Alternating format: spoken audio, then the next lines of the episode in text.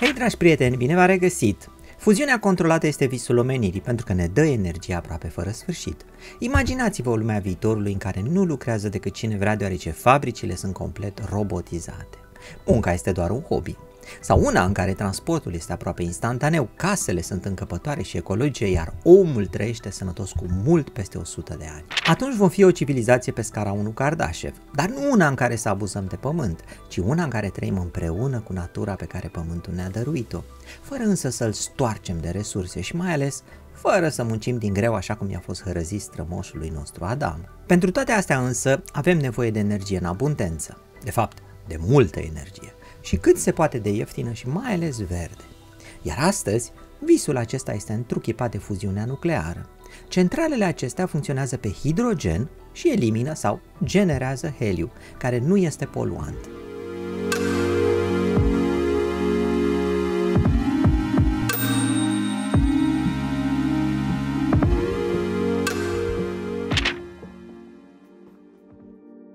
Fuziunea nucleară nu face decât să copieze procesul din Soare.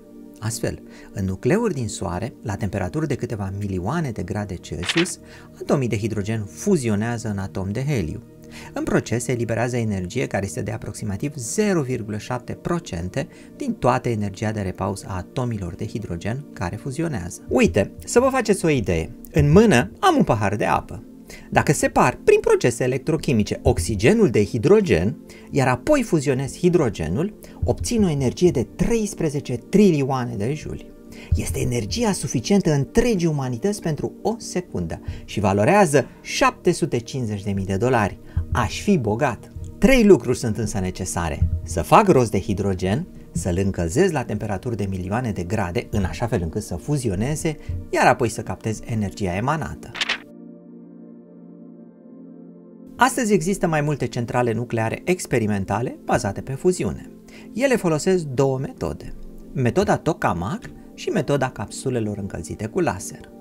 Metoda tokamak presupune încălzirea gazului de hidrogen în câmpuri magnetice controlabile, în așa fel încât gazul supraîncălzit, devenit plasmă, să nu lovească pereții și astfel să provoace explozii.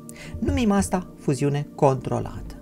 Azi vorbim despre a doua metodă, cea a capsulelor încălzite cu laser. În acest caz se umplu pe rând mai multe capsule cu hidrogen. Fiecare capsulă este apoi încălzită la milioane de grade Celsius cu ajutorul unor laseri, provocând fuziunea hidrogenului.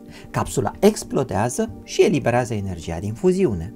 Avem deci o fuziune necontrolată, adică o explozie, asemănătoare cu ceea ce se întâmplă în bomba cu hidrogen, doar că la o scară mult mai mică după care punem o altă capsulă și o luăm de la capăt. Știrea care a captat atenția săptămânile acestea este că a doua metodă, cea cu capsule, a funcționat suficient de bine pentru ca energia obținută din fuziune să fie 70% din cea a luminii laserilor, lumină ce a încălzit hidrogenul. Asta este o veste extraordinară după zeci de ani când acest procent a fost de 3%. Suntem astfel aproape de limita în care energia produsă prin fuziune este mai mare decât cea pompată de laseri. Experimentul a avut loc la Lawrence Livermore National Laboratory, în Statele Unite. Cercetătorii au avut de așteptat pentru că aceeași facilitate este folosită și în cercetări militare secrete. Nu e de mirare că doar au unele dintre cele mai puternice lasere din lume. Se spune că testează arme cu laser, dar ce știu eu? Mie nu mi-au spus nimic. Când au avut acces la facilitate, cercetătorii au folosit capsule umplute cu hidrogen de dimensiunea unei gume de șters. Ea este dimensiunea minimă la care se poate obține fuziunea, un rezultat direct al cercetătorilor cu bombe atomice cu hidrogen, care au avut loc în anii 50. Atunci s-a descoperit care este cantitatea minimă de hidrogen pentru a iniția procesul de fuziune. Tot atunci s-a descoperit că e mai bine ca aceste capsule să fie umplute nu cu hidrogen simplu, ci cu deuteriu și tritiu, care sunt izotopi de hidrogen. De ce? Ei bine, este greu ca două nuclee de atom de hidrogen, adică doi protoni, să se apropie pentru a fuziona. Asta pentru că au sarcini electrice pozitive și se resping, fiind de același fel. De aceea, capsula se umple cu deuteriu și tritiu, care conțin tot un proton în nucleu, dar și unul sau doi neutroni în plus. Neutronii sunt un fel de lipici. Ei ajută ca nucleele de tritiu și deuteriu să se apropie mai mult unul de altul, prin intermediul forței nucleare tari, depășind bariera electrostatică și astfel fuziunea să fie mai ușoară. Asta însă tot nu e suficient. Dacă gazul de tritiu și deuteriu ar fi încălzit până la câteva milioane de grade Celsius, cât este temperatura din nucleul Soarelui? La aceste temperaturi, nucleele atomilor încă nu se pot apropia suficient pentru fuziune, datorită forțelor repulsive electrostatice. Soarele funcționează însă atomii de hidrogen și atunci cum reușește?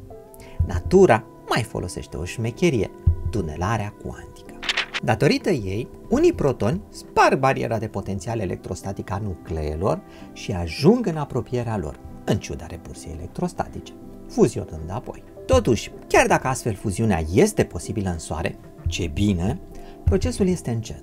De aceea Soarele arde mognim miliarde de ani. Pe de altă parte, noi nu ne putem permite să așteptăm atâta timp.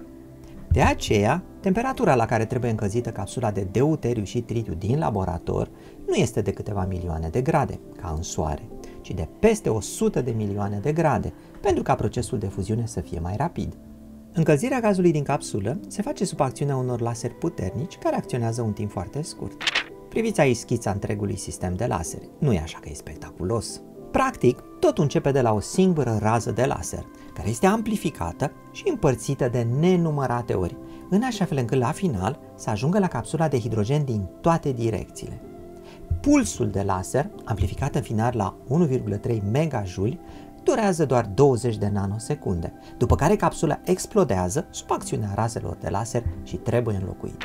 Laserul mai are un rol, pe lângă cel de încălzire, cel de compresie al gazului de tritiu și deuteriu, adică de hidrogen. De aceea vedem că razele de laser vin către capsulă din toate direcțiile. Ele trebuie să comprime gazul și astfel atomii să se apropie și mai mult unii de ceilalți, crescând probabilitatea de a fuziona.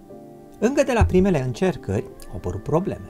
Cercetătorii au observat neuniformitatea compresiei capsule și astfel fuziunea era ineficientă.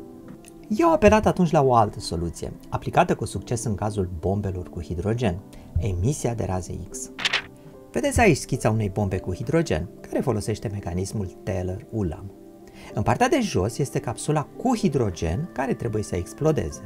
În partea de sus este o bombă atomică cu fisiune, ce este ca un trigger care generează în explozie multe raze X. Aceste raze X sunt apoi focalizate pe capsula cu hidrogen, apăsând uniform asupra ei din toate direcțiile. Comprimarea capsulei este acum eficientă pentru a genera fuziune. Aceeași mecherie este folosită și în cazul nostru. Vedeți în această imagine cum razele de laser nu merg către centrul capsulei, ci lovesc marginea acesteia. Marginea are pe ea un strat metalic, de obicei de aur. La impactul razelor de laser pe foița de aur se generează raze X, care apoi comprimă uniform și eficient gazul de tritiu și deuteriu din capsulă. Comprimarea este atât de eficientă încât densitatea gazului din capsulă o depășește pentru câteva nanosecunde pe cea a plumbului. Temperatura atinge acum 100 de milioane de grade Celsius și fuziunea este foarte eficientă. În experiment, energia generată din fuziune a fost de 70% din energia laserilor. Cu alte cuvinte, foarte aproape de punctul în care se poate obține mai multă energie decât am pompat. Cu toate acestea, mai este mult până când să realizăm o centrală nucleară bazată pe fuziune, folosind acest principiu. Energia obținută dintr-o singură capsulă, de 1,3 megajuli, ne ajunge doar pentru a fierbe 4 litri de apă. Puțin, nene, puțin! În plus, să fii sincer până la capăt, Chiar dacă energia laserului a fost de 1,3 megajuli, energia electrică totală folosită pentru a amplifica cele 192 de raze de laser a fost de 422 de megajuli, adică de 300 de ori mai mare. Și mai e ceva. Sistemul actual folosește doar o capsulă pe zi, ceea ce este mult prea puțin. Ar fi nevoie de 4 miliarde de capsule pe zi pentru a satisface nivelul de energie zilnic al României. Iar în laborator, eficiența de 70% a fost obținută doar pentru o singură capsulă, din mai multe încercări, deoarece comprimarea nu este încă suficient de uniformă. Să nu fim însă negativi, rezultatul obținut este remarcabil. Știința nu progresează așa de repede cum se întâmplă în Minecraft, unde cineva construiește lucruri peste noapte. Este drept, odată ce se va obține energie suficientă dintr-o capsulă, într-un ritm suficient de rapid, mai trebuie rezolvată și ultima problemă, captarea și stocarea energiei. Se presupune că pe viitor capsula se poate așeza într-un tank de apă. Produsele reacției vor încălzi apa, generând abur, care apoi pune în mișcare o turbină. Este același principiu vechi care se folosește și în centralele actuale de fisiune nucleară. Și da, știu, e ciudat că folosim încă turbini de abur la câteva sute de ani de la invenția lor. Dar hei, e loc de invenții, vă așteptăm să-l completați. Și iată ne ajung la sfârșitul episodului de astăzi. Dacă vreți să susțineți munca întregii echipe, pentru că da, suntem mai mulți, o puteți face prin donații pe Patreon sau deveni membri ai acestui canal. Dacă vreți să mă urmăriți cu alte știri despre știință, o puteți face pe TikTok, pe Facebook sau pe Instagram. Dacă vreți să discutăm și despre alte subiecte decât știința, ne vă aștept pe Discord. Iar dacă vreți să citiți cărțile pe care le-am scris, incluzând Fizica povestită, le puteți comanda de pe internet la linkurile din descriere. Până data viitoare, eu sunt Cristian Presură, voi sunteți cool, numai de bine, la revedere!